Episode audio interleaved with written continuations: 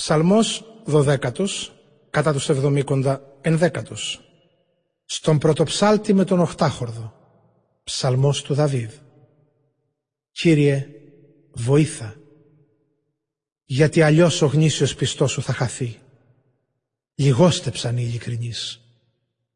Καθένας ψέματα στο διπλανό του λέει.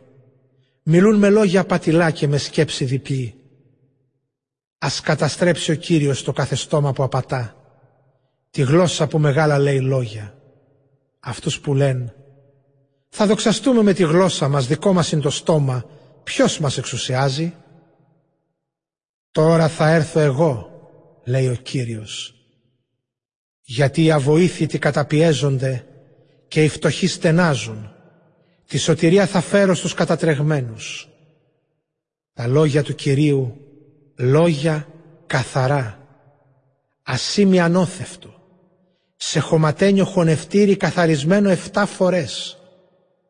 Κύριε, εσύ κρατάς το λόγο σου. Απ' τους αχρίους αυτούς θα μας φυλάς για πάντα.